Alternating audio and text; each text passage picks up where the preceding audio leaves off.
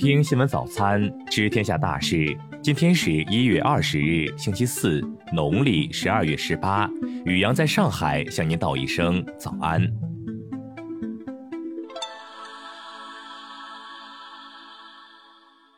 先来关注头条新闻。一月十九日，外交部发言人赵立坚主持例行记者会，有记者就此前华为员工在波兰被捕一事进行提问。对此，赵立坚表示，中国政府一贯高度重视维护海外中国公民的正当合法权益，我们要求波方依法公正、妥善处理此案，切实保障当事人合法权益、安全和人道主义待遇。波兰方面和华为公司的声明都表示，王伟京案是单纯个案，波方应以事实为依据，依法依规处理此案。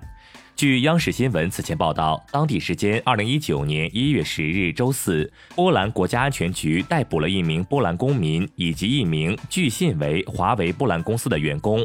指控两人从事间谍活动。据多方了解，涉案中国公民为华为波兰有限公司公共关系部部长王伟京。波兰法院决定对两人羁押三个月，如罪名最终成立，二人将面临最高十年有期徒刑。再来关注国内新闻，十九日零时至十八时，北京市新增五例本土核酸检测阳性者，五人均从事冷库装卸工作，二人住在房山，三人住在丰台。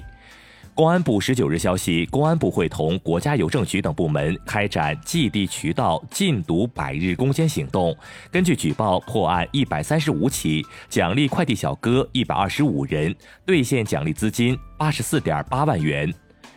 中国天气网消息，二十日开始至二十四日，今年来我国最大范围雨雪过程将上线，影响范围涉及超二十五省份，北京、石家庄、郑州、西安等城市都可能迎来今年首场降雪。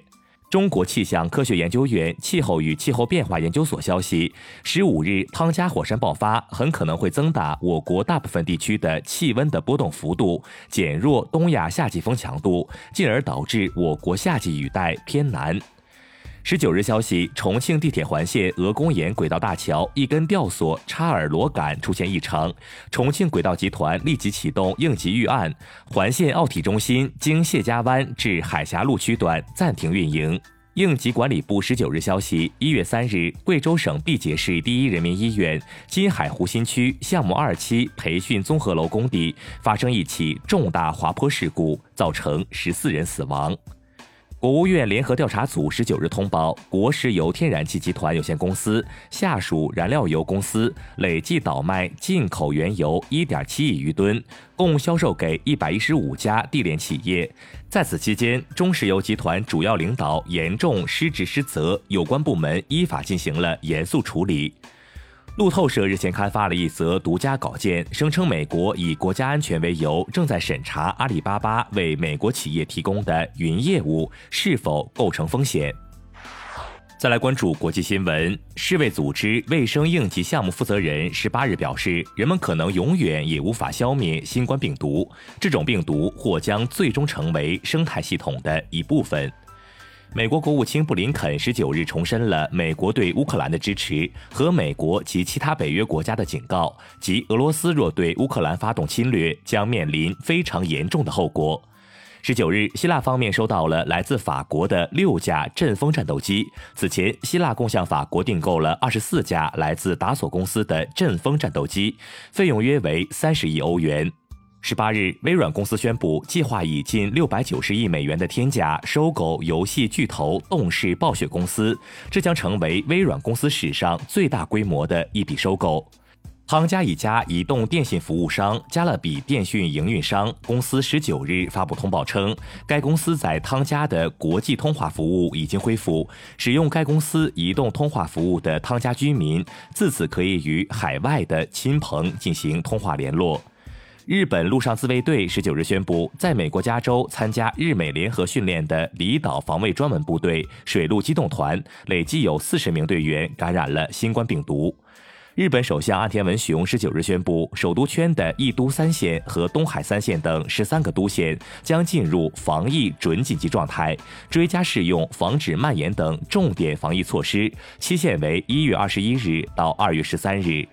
当地时间十九日，俄罗斯国防部表示，俄罗斯维和人员乘坐的最后四架军用运输机已从哈萨克斯坦努尔苏丹和阿拉木图机场起飞，即将返回俄罗斯。再来关注社会民生新闻。十九日十四时许，辽宁大连一居民楼起火，造成两人遇难，另两人坠亡。火灾原因正在调查，初步排除燃气爆炸原因。十九日，西安市公安局新城分局发布警情通报称，当日十七时五十分许，两司机在东郊因车辆剐蹭发生争执，出租车司机蒋某捅伤受害人后逃离，已于十九时四十分到案。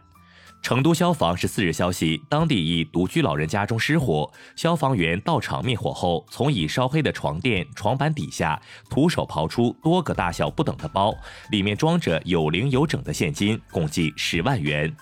十八日，辽宁营口一女子开车碾压四个苹果，商贩称其他苹果也受到了惊吓，要求女子一百元买下整箱苹果。十九日，女子回应，民警协调后自己照损坏数量赔偿十元。近日，中国裁判文书网公布，广东汕头女子徐某琴遭丈夫殴打，反抗中用剪刀将其刺死，一审被判缓刑。据悉，该女子曾起诉离婚，被驳回。